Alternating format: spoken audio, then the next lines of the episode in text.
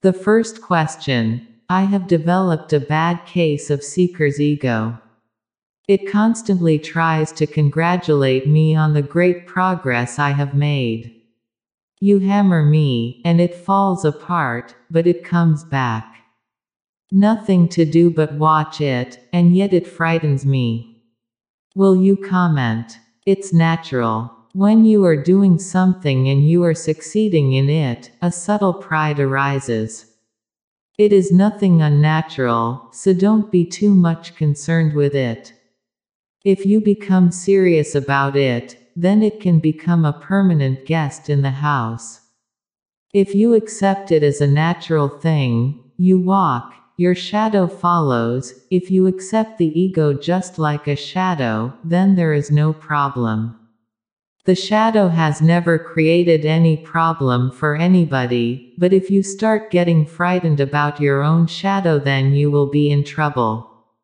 If you start fighting with your own shadow, you are doomed to fail. Never fight with the ego.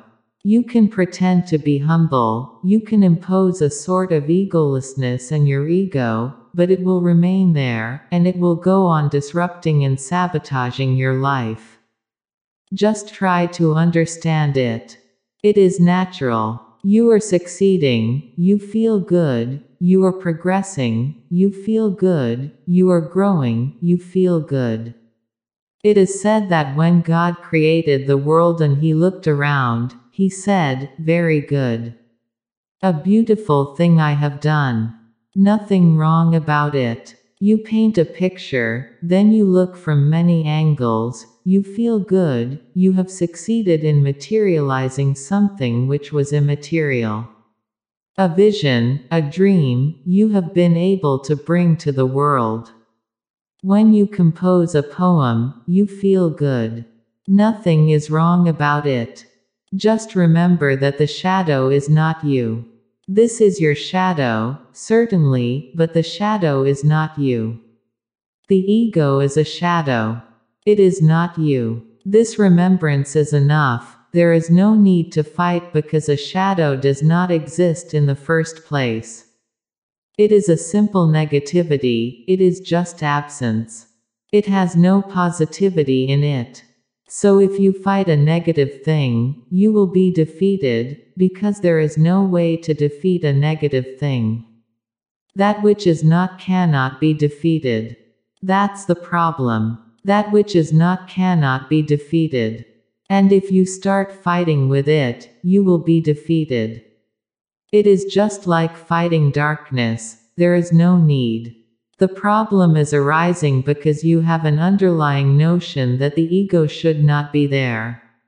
Why? Why not accept it also? Just remember it is not you. The problem arises only when you get identified with your shadow. You are walking, the sun is there, and a shadow is falling.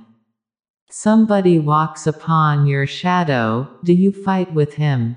You know it is a shadow. He has not walked on you. Somebody walks in your ego, don't fight. He has not walked on you. Somebody insults you, it hurts because you get identified with the shadow, otherwise, there is nothing.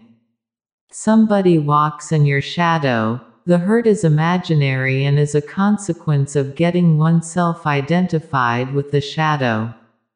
I have developed a bad case of seeker's shadow. You are condemning it. You are creating the problem and anxiety for yourself. Accept it. It is part of a natural flow. But don't put the shadow ahead of you. Don't become a shadow of the shadow. That's all. You remain yourself. It constantly tries to congratulate me, accept its congratulation and give a heartfelt thank you to it. You hammer me and it falls apart. I don't hammer the ego, I never hammer the ego, I simply hammer the identification. I am not so foolish as to hammer your ego, that would be hammering your shadow. I simply hammer the bridge that you have created between the existential and the non existential, between the essential and the non essential, between the real and the unreal, between the fact and the fiction, between you and the shadow. I hammer only that bridge. And, of course, it falls apart, because it is just an idea. It has no reality, just an idea that, this is me. If you want to do anything about the ego, the only thing that I feel can be helpful is, laugh at it. It is ridiculous to get identified with the shadow, simply ridiculous. But don't get serious. Accept it and you will be delivered from it. I have heard, it is said that a French prince visited a jail. In honor of the royal guest, the prison warden offered to release any prisoner the prince might designate. To pick out that prisoner, the prince began interviewing each of the men privately, asking, Why are you here? I'm innocent, my lord, cried one. I've been framed, pleaded another. Perjury, prejudice, injustice, and oppression were reasons given by the convicts for their being in prison. Only one man told a different story. Your Highness, he replied, I deserve to be here and I have no complaint. In my time I have been a wicked, desperate murderer. It is a great mercy, both to society and to myself, that I am here. You wicked wretch, the prince replied. What a pity you should be confined among so many honest citizens. You admit yourself that you are evil enough to corrupt them all. I can't allow you to remain in their company another day. Guard. This is the man I wish released, once you accept the reality, you are relieved, released, the prison exists no more. So don't try to be humble. Just know that ego arises. What can you do? You are not creating it. It is just like when a wave moves. In the wake, another wave follows it upside down, that is the wake. It is natural. When there arises a big mountain, a valley follows it. The valley is nothing but the mountain upside down. It is part of it. When you move, in the wake your shadow, your valley, follows. You simply accept it. Mountains are not crying tears that, why do valleys exist, and neither are waves worried. The very idea that you have to get rid of the ego is wrong. Drop that very idea. When ego arises, simply note the fact that the shadow is falling, and remember not to get identified with it, remember that you are separate. This is enough. And the true humbleness is born out of this realization. It is not an effort against the ego that brings humbleness. If you fight the ego, it can bring you a certain type of humbleness, but then there will be another ego arising, and that will be the ego of the humble person. The pious ego I am the most humble person in the world. Nobody is humble in comparison to me. I am at the top. Again, the ego has arisen. Ego will always arise whatsoever you do. Doing brings ego. Ego is the shadow of action. And there is only one thing that is not doing, and that is awareness, watchfulness. The only thing that is not part of the world of action is pure awareness. No shadow is created by pure awareness. It is so pure that light can pass through it, it is transparent and no shadow is created. Shadow is created by solid things. The more solid a thing is, the more shadow it creates. Your body creates a shadow, your mind also creates a shadow, the ego is the shadow of the mind. If you become more aware, if you simply watch the mind, its functioning, its mechanism, then you are moving beyond the mind. You become just pure awareness, transparent. Then there is no shadow. So just laugh at it. And if it tries to seduce you, have a good laugh. At your own absurdities. But don't become a warrior and don't start fighting with it. The second question you say never to impose yourself on anyone else. Yet you give sannyas to children who can't possibly make up their minds to take it. You have even given initiation to sleeping babies. What are you doing? The first thing, I have never yet given sannyas to anybody who was awake, all are sleeping babies. Some are younger, some are older, that is immaterial. What does it matter, a baby of seven months, or an old man of 70 years? Sleep is the same. Yes, I was also puzzled in the beginning when some mother would come with a sleeping baby. Then I pondered over it, why should I say no? Because that would be unjust to the sleeping baby when I go on giving sannyas to so many sleeping people. So I decided to give sannyas to babies. Another thing, they may be asleep, but they are more innocent. And innocence can receive sannyas in a deeper way than cunningness, cleverness. You are also asleep, the only difference is that you are more cunning. The children are more innocent. You are asleep but you pretend that you are awake. It happened, a friend came to see Albert Einstein, he had not seen him for two, three years. A baby had been born to the friend's wife and they brought the baby also. Just seeing Einstein. The baby started crying and became very much afraid and wanted to escape from there. The father and the mother felt a little embarrassed, but Einstein said, Don't be disturbed by it. In fact, he is the first person who has told his views about me so clearly. Others come, they may not like me but they smile, they are untrue. They talk against me outside, in my absence, and yet here they praise me. Your child is the first person I have met who has simply said whatsoever his opinion is. I am happy to meet such a true person. Don't be worried about it. Children are simple, innocent. And sannyas is something which can be received only in deep innocence. The more you grow in experience, the more cunning you become. Then, even when you take sannyas, it is not a jump, it is a calculated step. You think about it. You ponder about it. You think for and against, pro and con. And then you think that it seems beneficial, or you think that it doesn't seem beneficial. Then you decide. Your sannyas is a conclusion. A conclusion is always of the mind. There have only been a few people who have taken sannyas without thinking. I say to everybody, when people come to me, I say to them, Would you like to think about it? Or are you ready? A few people say they are ready, they don't want to think about it. Then it is reaching to a deeper level of your being.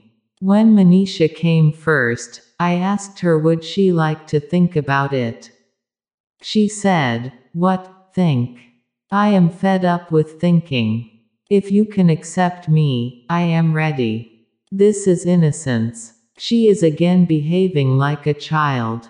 The sannyas will have a totally different meaning to her. I have heard, a backwoods preacher was exhorting his followers about sin and morality. Finally, he demanded, I want every virgin in this congregation to stand up. Nobody moved. Again he shouted, Every virgin in this congregation, rise. Finally, a woman with an infant in her arms got up. Didn't you hear me, woman? yelled the preacher. I said the virgins, replied the woman. How do you expect a three month old baby to get up by herself? Now that baby was the only virgin in the whole church, but, of course, a baby cannot get up by herself. When somebody brings a child to me for sannyas, many times I say no. I say wait a little. Unless I feel that the child is ready, of course, the child cannot come by himself, unless I feel the child has moved in his past lives closer and closer and closer in his search, and he is ready. Otherwise, I say wait, let the child grow a little. Not only to sleeping babies, sometimes I have given sannyas to babies in the womb. If I feel, and to feel a child is very simple. It is very difficult to feel you, because you are broadcasting such confusing statements about yourself. From your left side, something else, from your right side, something else, from your back, something else, from your front, something else. You are contradictory. You go on broadcasting contradictory vibes. It is very difficult to make certain of where you are, what you want. And the complexity is even doubled, because one moment you are one thing, another moment you are another thing. Like a chameleon, you go on changing your colors. A baby is simple, has one taste, has one color. If I feel, if the vibes show me, that it will fit with his life pattern in the future, only then do I give sannyas. And one thing more has to be understood. My sannyas is not in any way imposing something on you. It is simply conferring freedom on you. By giving you sannyas, I am not giving you an ideology, I am just giving you courage to get free of all ideologies. By giving sannyas to you, I am not giving you a certain religion, Hindu, Mohammedan, Christian, I am simply giving you courage to be an individual, to be a unique individual. My sannyas is not a character that will confine you. My sannyas is an awareness that will give you more and more freedom. And if one day you feel that my sannyas is making a prison for you, then drop out of it, that will be the true sannyas spirit. But never allow it to become an imprisonment. The child will grow. One day, if he feels that it is not for him, he is free. There is no legal bondage in it. He can simply drop out of it. If he feels in tune with it, he can go deeper into it. I have no ideology to teach to you. I am not a teacher at all. That's the difference between a teacher and a master. A teacher has an ideology, he tries to condition your mind, he wants to give you certain concepts. A master simply wants to uncondition your mind, he does not want to give you any concepts, he wants to give you clarity of vision. So if you are thinking that by becoming a sannyasin you have attained to all the answers of life, you are completely missing me. I have not given a single answer to you. I may have provoked many questions in you, but I have not provided any answer. I may have filled you with deep wonder about life, I may have awakened you towards the grandeur of reality, but I have not given you a philosophy. I have not given you, in fact, anything. I may have taken many things away from you.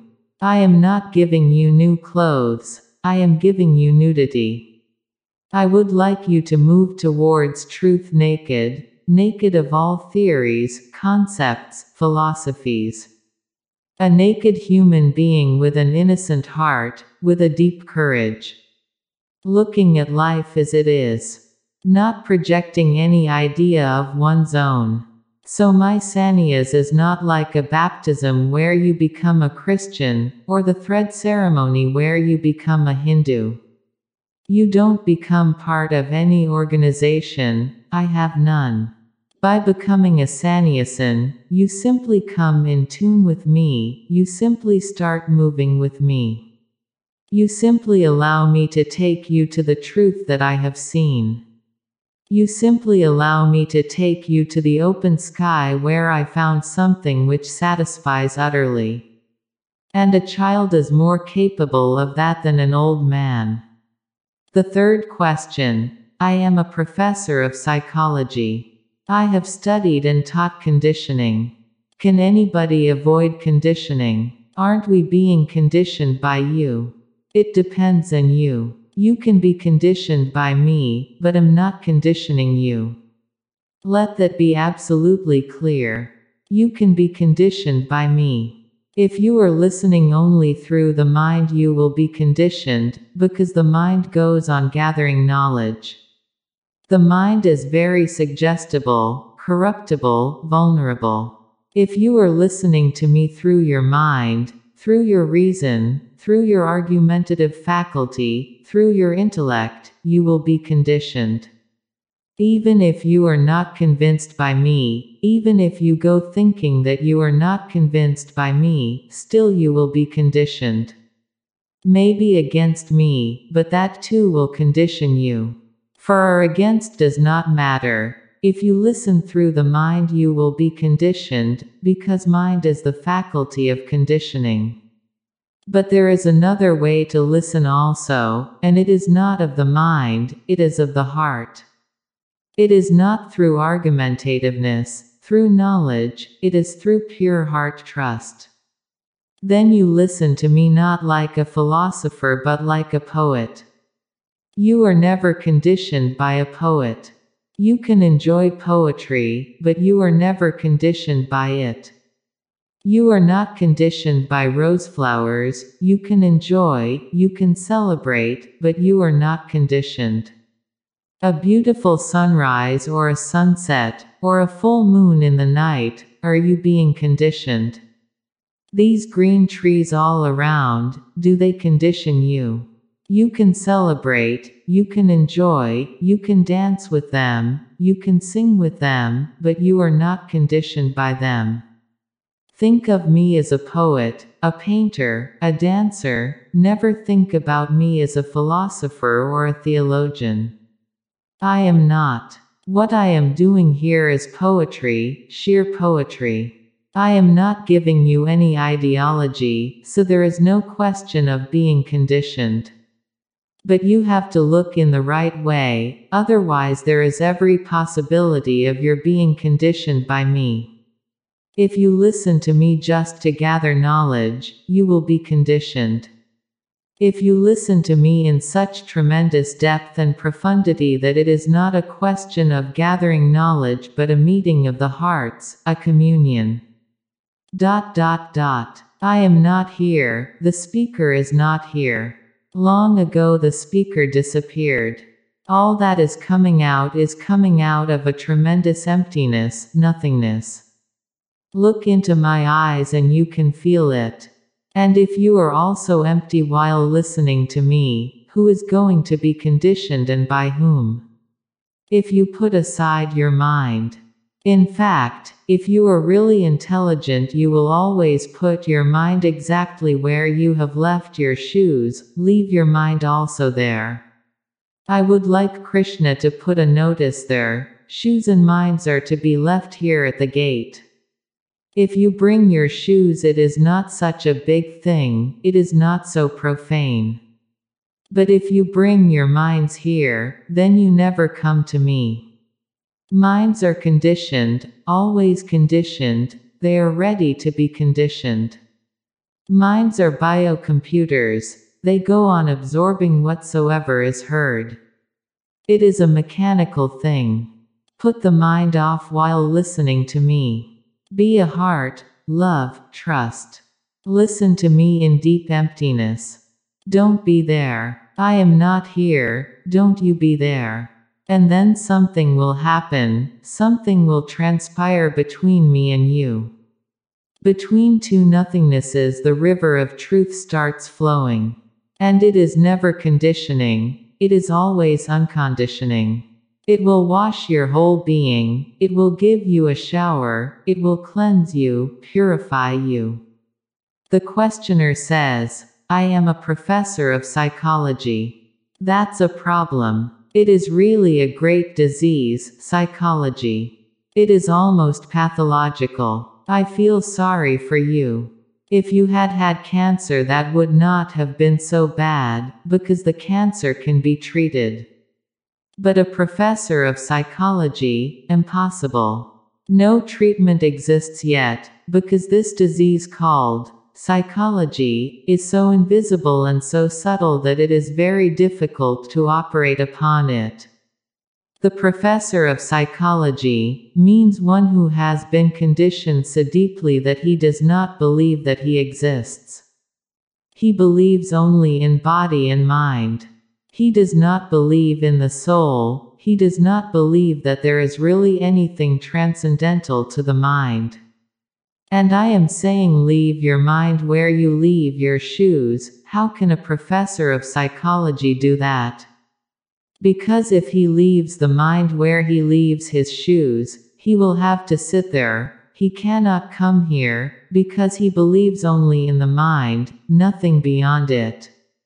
He does not believe in anything transcending mind. Then, of course, he has no way to escape from conditioning.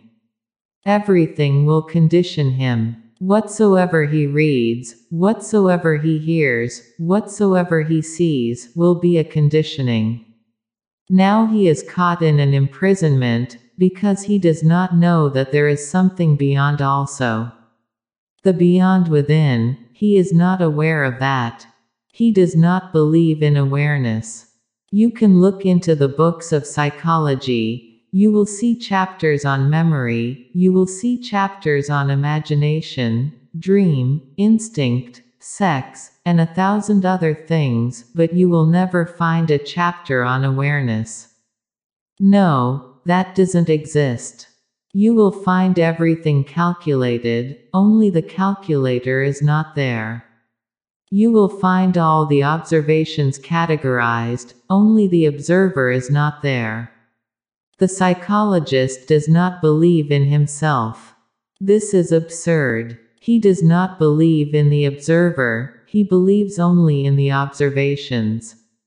He says, I have seen this, but if you ask, Is there a seer within you? He says, No. Then who has seen this? The very name, psychology, is a misnomer, because psyche from where the word comes, means soul, and soul is not a part of psychology. The name should be changed. It is not the right name for it. Psychology either has to find a soul or has to drop the very name, psychology.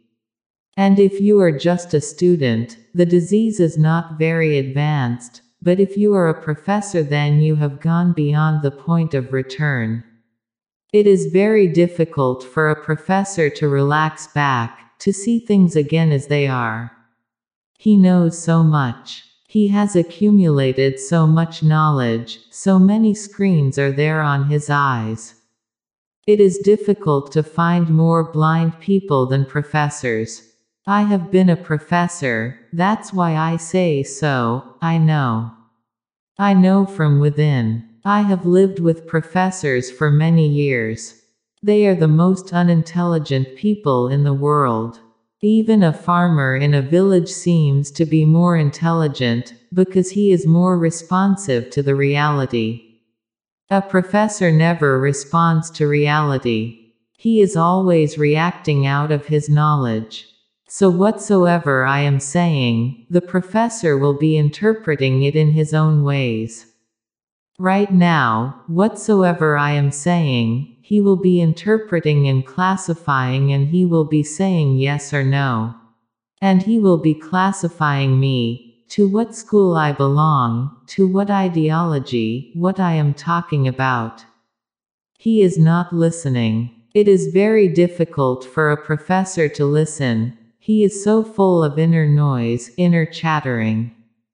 The noise is so much that nothing ever enters in him. It happened. Whiskey and whiskey alone is responsible for your deplorable condition. The judge admonished the drunken prisoner, who was a professor, maybe a professor of psychology. Glad to hear you say that, Judge, beamed the drunk. My wife says it's all my fault. If you have a certain idea in the mind, that idea will function as a nucleus, It will gather things around it which are supportive to it, it will drop things which are not supportive to it. A man who wants to come closer to truth has to drop all ideas, otherwise, his own prejudices will be confirmed again and again. You can move with a prejudice and you will always find evidence for it. Now the drunk used to think that he alone was not responsible, and the judge says, whiskey and whiskey alone is responsible for your deplorable condition. Glad to hear you say that, Judge, beamed the drunk.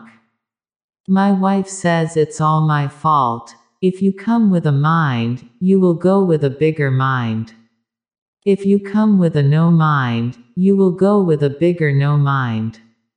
It depends on you, how you come to me, what you bring to me, what you are ready to offer to me, a mind.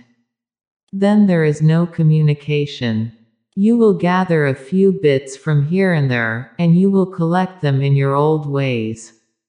It will be addition to your knowledge, it will not be a revelation, it will not give you anything new. It will not be a breakthrough.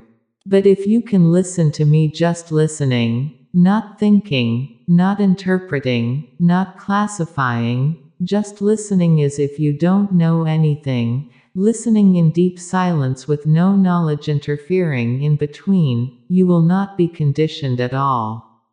Innocence can never be conditioned. Only cunningness can be conditioned. Innocence is such freedom. It listens, but it remains above. Innocence is like a lotus flower, it remains in the water, but untouched by it. Then you can move around the world, you can go and listen to many people, you can read a thousand and one books, you can study all that down the centuries the human mind has invented, discovered, systematize, and you will remain unconditioned, you will remain free. Something within you will remain above, distant. A habitual drunk staggered up to the front door of a home late one night, and kept rapping loudly until a lady in pajamas came to answer. Pardon me, ma'am, he lushes, this is an emergency. Can you tell me where Mullah Nasruddin lives? Why, she exclaimed, you are Mullah Nasruddin yourself. I know, I know, he replied, but that still doesn't answer the question, where does he live? You are a soul, which cannot be corrupted. Innocence is its very nature. It is just like the sky, you see clouds come and go, and the sky remains just the same, it is not corrupted by the clouds. Dust storms arise, and settle back, the sky is not corrupted by dust storms. How many things have not happened under the skies? Millions of things have happened, nothing has corrupted it. It remains pure. The inner sky is also pure, just like the outer sky. Thousands of things go on happening, but the innermost core remains virgin. There is no way to corrupt it. That's why I say, if you are too much addicted, drunk with psychology, then it will be difficult to understand what I am saying. But if you can put aside your head for a while, if you can behead yourself for a while, if you can approach towards me directly, immediately, then you will hear what I am saying, you will understand what I am saying, but you will not be conditioned by it, you will remain free. That is the beauty. A Buddha has not conditioned anybody, a Jesus has never conditioned anybody. If people are Christians and have become conditioned, that is their choice, you cannot throw the responsibility on Jesus. If people have become Buddhists and have completely forgotten about Buddha, and go on talking only about Buddhist doctrines and dogmas, that is their responsibility, otherwise, Buddha has not conditioned anybody. These people come to free you. They bring freedom, they bring purity, they bring innocence. But the ultimate result depends on you. The fourth question give and share. Renounce non essential and be essential. To whom to give, the poor and needy, in general or relatives and friends. Beggars, organized or individuals. Institutions, political and religious. Purchase institutional presents, books and other things. Saints and Mahatmas, etc. I give you poetry, you immediately translate it into prose. I have been simply saying, share. You ask, with whom? You have changed the subject. Mullah Nasruddin was talking to a woman and saying great things, was getting very romantic. He was saying, Your eyes, never, never have they happened before. And your face, it is just like the moon. And the glow that surrounds you, and the vibe that you create, it is the most beautiful thing that has ever happened. And he went on and on. And, of course, as women are very practical, the woman asked, Are you going to marry me, Nasruddin? Nasruddin said, Please, don't change the subject.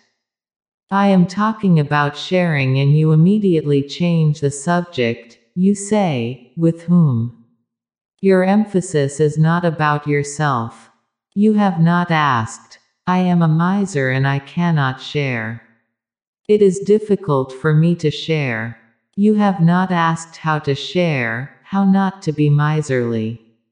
You have immediately changed the subject, as if you are ready to share, but it is very difficult to find the right persons.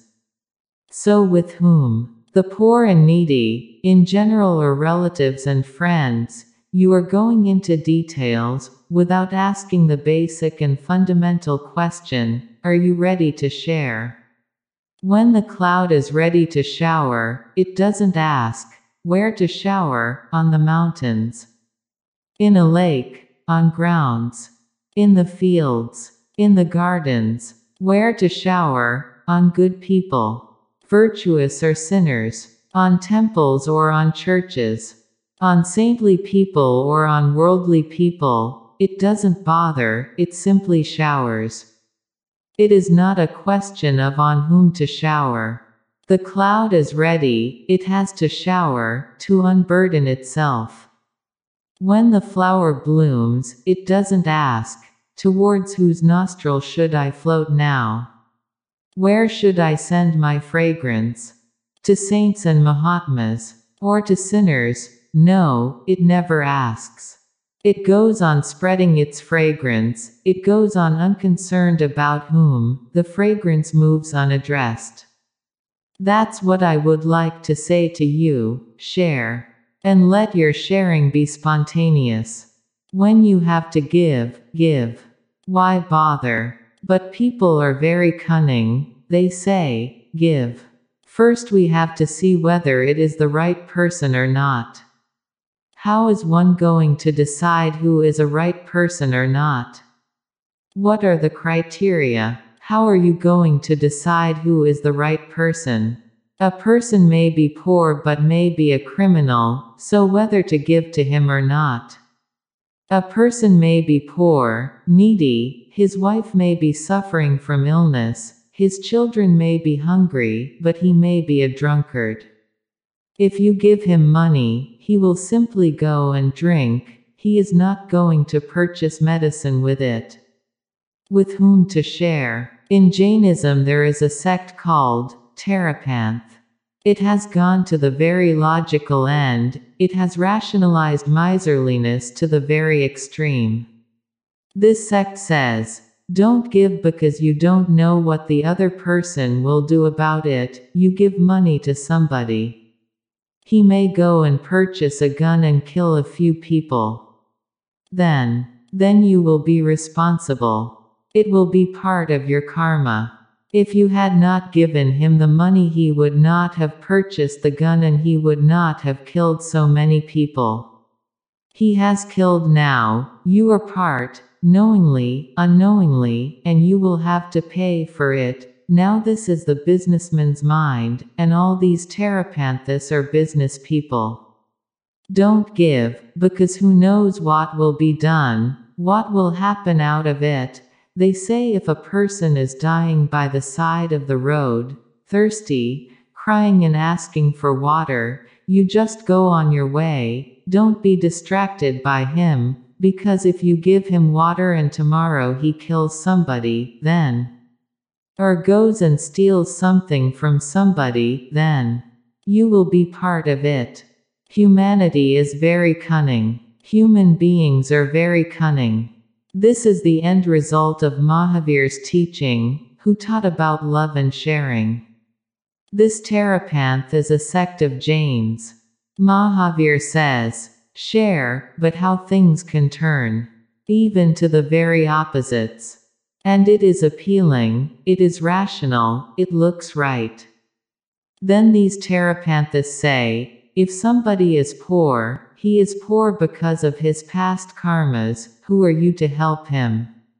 He is suffering from his past karmas and you are becoming a distracting force. If you give him money and you help him not to suffer, he will have to suffer some day or other, so you simply postpone. Let him be whatsoever he is. If you want to share, you will never ask these questions. These questions come up out of miserliness. If you ask me, I will say, share. If I cannot say anything positively about with whom to share, at least I can say one thing negatively never share with saints and Mahatmas. Because what can you share with them? What can you give to them? If they are really saints and Mahatmas, they are in tremendous bliss, you cannot give them anything. You can beg something from them. You can ask them to shower what has happened to them. You can receive. You can be the receiving end, you cannot be the giver. They don't need. Otherwise, keep it as a simple remembrance that whenever there is any situation in which you are asked to share and you can share, you have something to share, share. And don't be bothered who the person is with whom you are sharing. That is none of your business. You shared, that's all. And it is always beautiful, whether you share with a sinner or you share with a pious man, whether you share with a criminal or you share with a very respectable citizen, it is always beautiful. It will always give you tremendous joy. It is not a question of what happens afterwards. In the very sharing, you have enjoyed a climax of being. A Jewish couple were honeymooning at Niagara Falls. The boy's money ran out after a week, but he and his bride were having such a good time they wanted to stay longer. So he wired his father for more money. His telegram read, Dear Dad, it's great here. Want to stay longer. Please send money. Love, son. The father wired back, Dear son, it's great anywhere. Come home. Love, Dad. It is great anywhere. Love is great. It is not a question of whether you are near Niagara Falls or in the Himalayas. Love is great everywhere, yes, anywhere. Sharing is great. With whom you share is irrelevant. I know your mind will always find ways not to share. Avoid those tricks of the mind. You have to share. You should be happy whenever you can find an opportunity to share.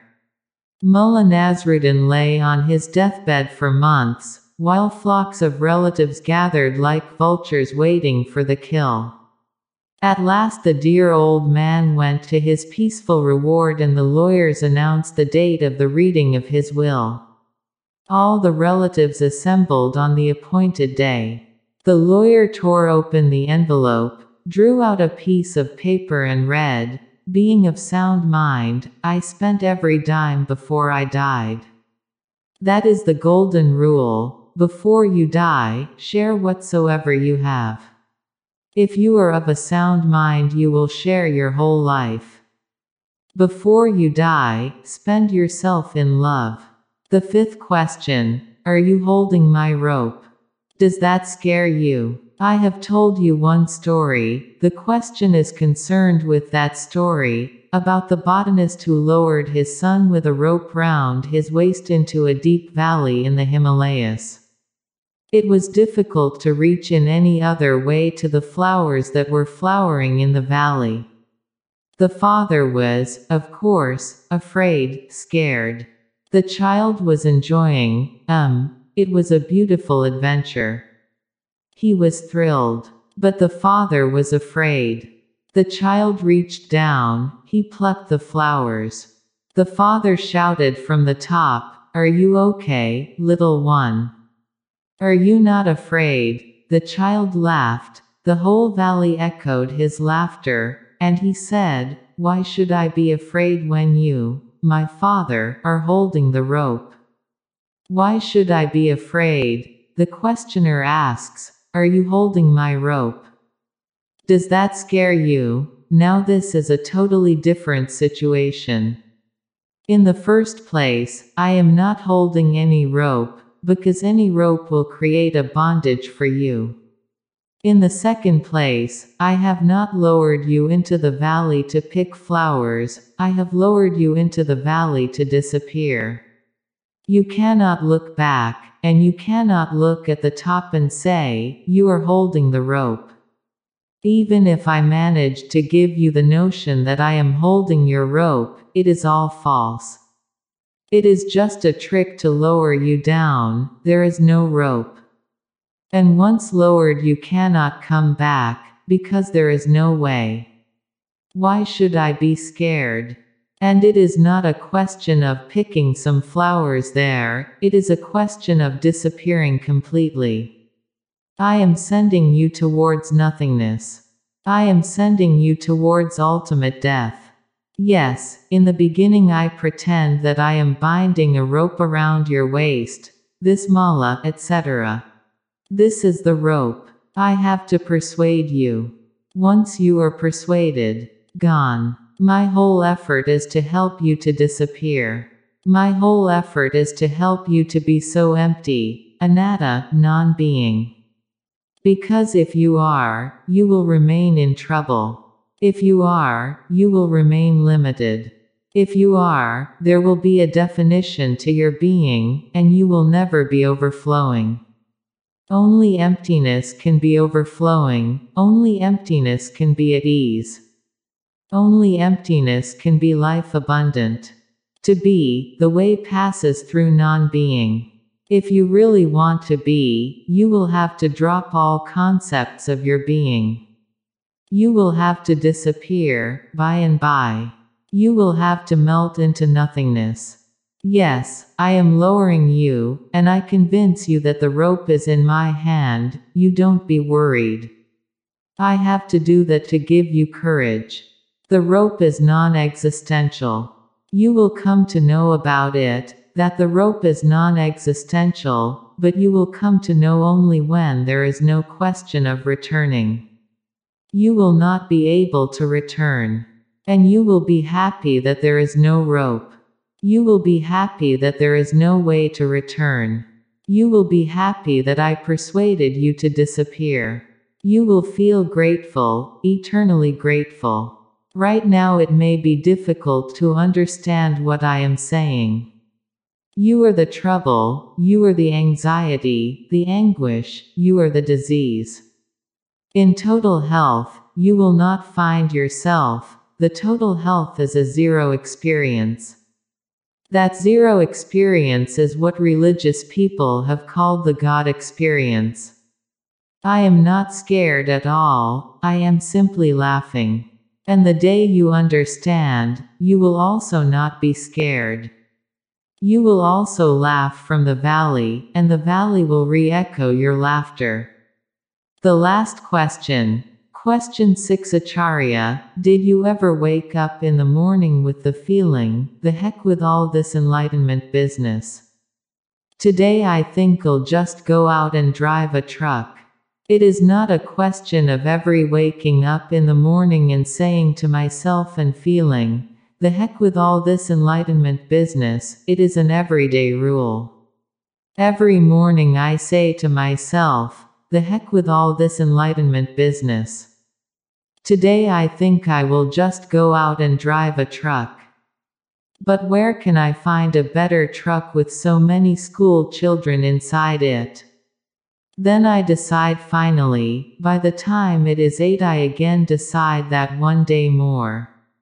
This question is from Swami Devanardan, and he has a P. S. also to it.